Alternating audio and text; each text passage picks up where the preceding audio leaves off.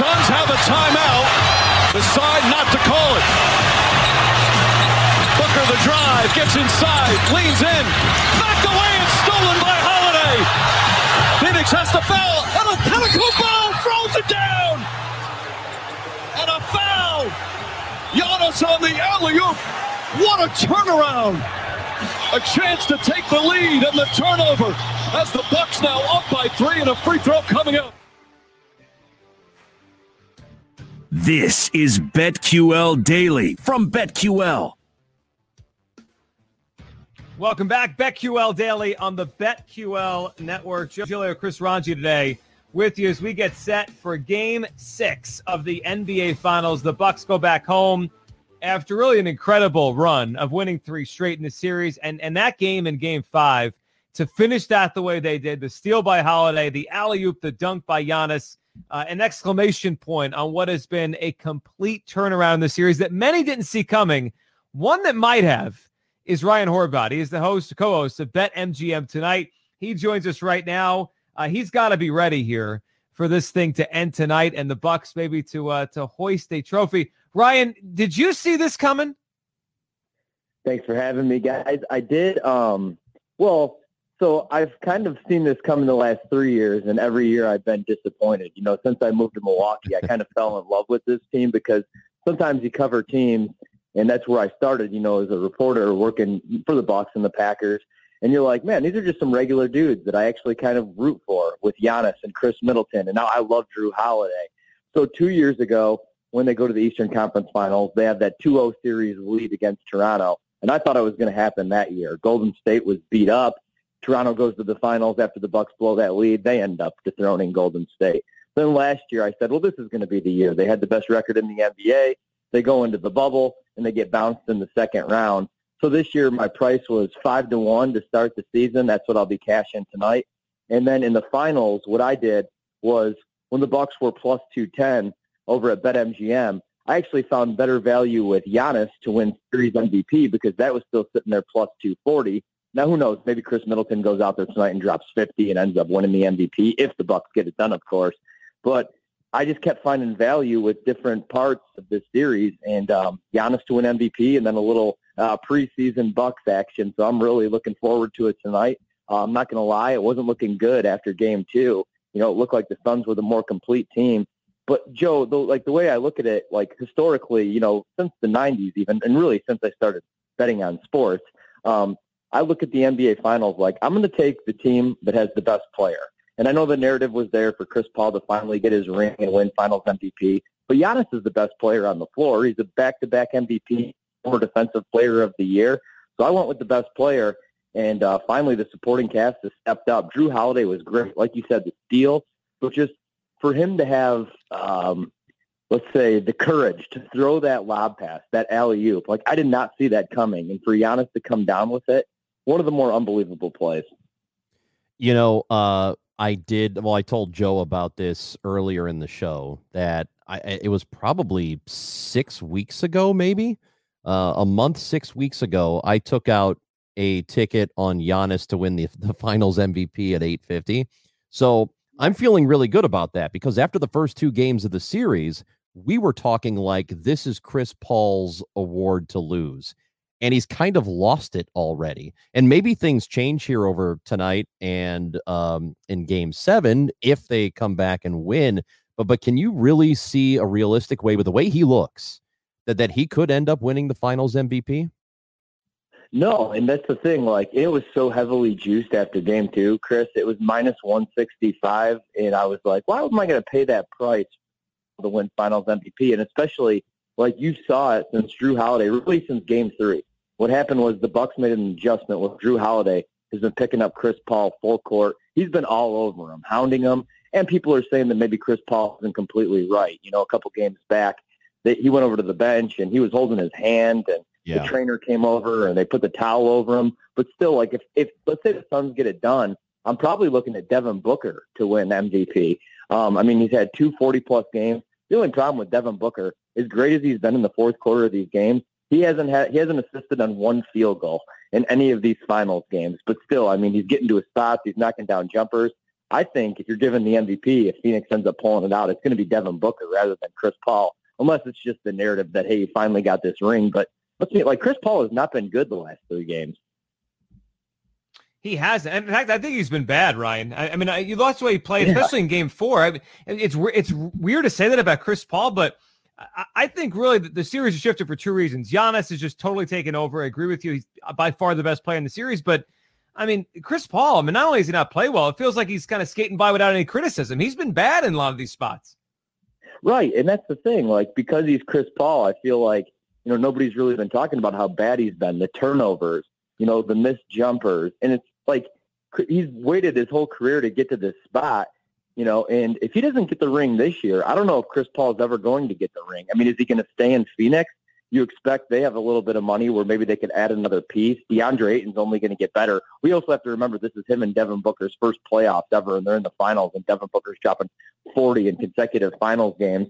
So you only expect them to get better, you know, with more experience but we don't even know where Chris Paul is going to be next year. There was those New York rumors. I don't think he's going to play for the Knicks. We do this every time there's a free agent. Um, but I, I still, I just feel like if he doesn't get that ring this year, I don't know when he's going to. So, I mean, he's, I'll tell you this, I, I do expect Chris Paul to actually show up tonight. In fact, the first prop I played, um, I went with the points, rebounds, and assists, the PRAs over at BetMGM, and it's a little juiced, not slightly juiced now only, minus 115, 34 and a half points, rebounds, and assists you figure this is game six, do or die. He has to show up tonight. I don't know if he's going to drop 30, but he's probably going to go over the eight and a half assists. He's going to pull down a couple of rebounds. Like it's now or never for Chris Paul. But I'm glad you said that because I feel like he's gotten a free pass, you know, and he has not been good. Also, I didn't really like what he did to did to Giannis on the dunk either, man. That was a dirty play. If anybody did that to Chris Paul, we'd never hear the end of it. Yeah, that's uh, you're you're right about that. I I wonder if because Giannis has played so well and because he's really kind of stolen the show outside of the actual games, like by some of the comments he's made about, you know, how level headed he is in the moment. And a lot of people have taken to those comments uh, because he just seems to get it. You know, I, I wonder if that's really taken the attention and the focus off of Paul. Do you think it's it's that simple? Yeah, I have, and that's why, like, I was joking on Twitter the other day um, after you know those comments from Giannis in the post game presser and what he said, you know, uh, after the shoot around came out. I was like, man, everybody is finally recognizing how great of a guy this dude is because he's literally been in the league for years now. He's won two MVPs. You know, he's he's been on a team with the best record the last three years, but nobody's paid attention to him because it's always about LeBron or it's about Chris Paul or it's you know it, it's about where's Damian Lillard heading but I mean, that that's really why I started to like fall in love with this guy because that's really how he is off the floor. Like I remember a couple years back, they introduced him to a corn dog for the first But like when when people even travel to, to go watch the Bucks play, he will take time out. Like you saw that video that goes viral with that little girl, and she wrote him this whole like little story and poem, and he's like, you know, can I hug you? And he's just a regular good guy, you know, and um, that's that's really why you root for him. And like you said, he's level headed.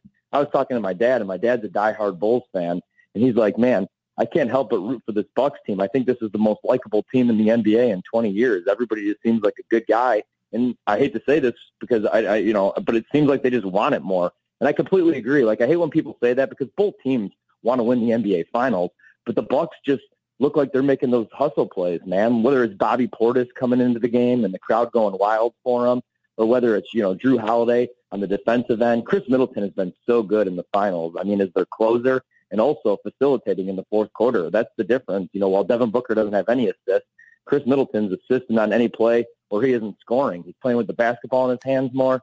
So I do think that that's kind of stolen the attention away from Chris Paul a little bit. Ryan Horvath, co-host Bet MGM tonight with us here on BetQL Daily. We get ready for Game Six of the NBA Finals. Next hour, Ryan McDonough, Odyssey NBA insider, will be on the show. So tonight, the Bucks are four and a half point favorites. Uh, you look right now and you see it on PointsBet over under 222.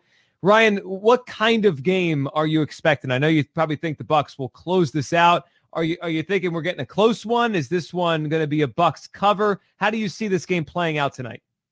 I'm glad you guys have McDonough coming on because that reminds me. I think he said Suns and five. Oh, he did. I commented with uh-huh. commented with a little note on the tweet. So I'll have to remind him if the Bucks close this one out tonight and give him a hard time. I know he's a big Suns guy, obviously, and rightfully so. he discovered that. Um, but so I actually took some Suns. I took the five. I'm on the Suns tonight to cover the five. I feel like this is a possession game. It's do or die. Maybe that's narrative based, but I feel like Chris Paul is going to show up. In Booker. I mean, the Bucks really don't have an answer for him right now. And plus, it's kind of almost a hedge bet because I did have some Bucks before the season. I have the Giannis MVP ticket, and I do think that this is going to be a close game. My favorite tonight, and maybe I'm off because I mean we've seen the tough shot making in this series. You know, nobody's really getting stops, especially in the first half. But I'm on the under. 222 and a half is where I got it. You know, minus 110 over at BetMGM, and I absolutely uh, love that bet. I love the under tonight. I think it's going to be a half court game. I think the pace is going to be slowed up. Now, you know, what concerns me is the shot making has been incredible, as you've heard Mike Breen say like 5,000 times in the series. You know, but I do think that this game goes under.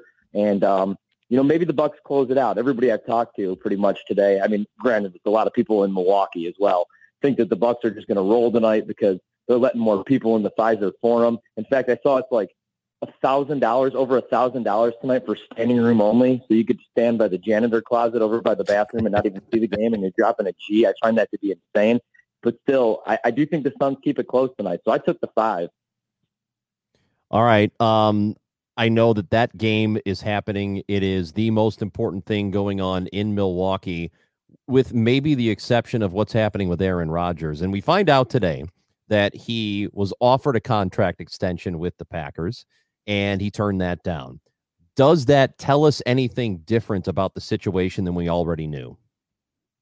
See, I don't think so. And I also think because Bob McGinn, who covers the Packers, reported this like three months ago. People in Milwaukee today, Chris, are so pissed that Adam Schefter. They were already mad that he ruined draft night. And I kind of was too. I was like, I get it. The biggest story up to that point was Tim Tebow returning to football to play tight end. But they could have made it about the guys that were actually getting drafted. Like, hey, tell us something about these guys, not just like, you know, when this kid was seven years old, he witnessed his aunt's best friend shot. And it's like that's what I hate about the draft is everything like comes net for some reason. But instead, it became the Aaron Rodgers story all night long, where we thought he was going to get traded, and the Packers aren't going to move Aaron Rodgers.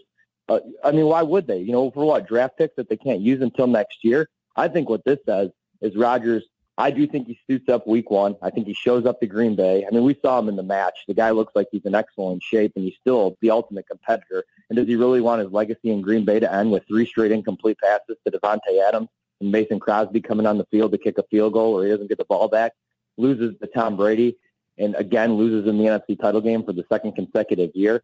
So I think he shows up, but I think what he wants is I think he's I don't think I think he wants out of Green Bay, but he knows they're not going to trade him this year.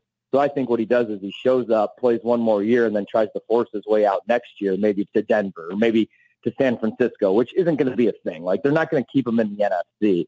They're going to send him off to the AFC like they did to Brett Favre, send him somewhere like the Jets.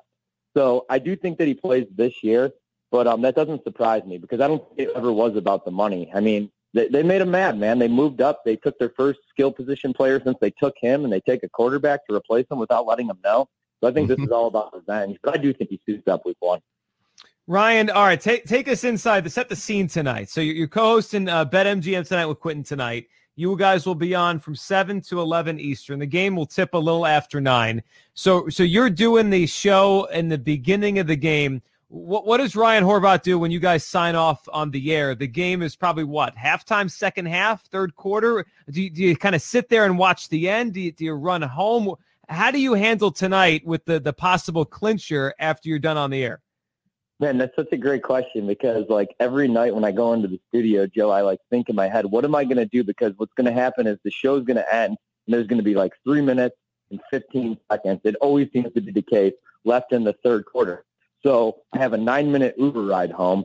Do I put the game up on my app, on my phone, or do I sit in the studio? The closer the game, I sit in the studio. Um, also like the pace of the game. Like if they go to if they go to a review, man, like at that three minute mark, I know I could get home and I'm only going to miss one minute of game action because there'll be the timeout around the two minute mark.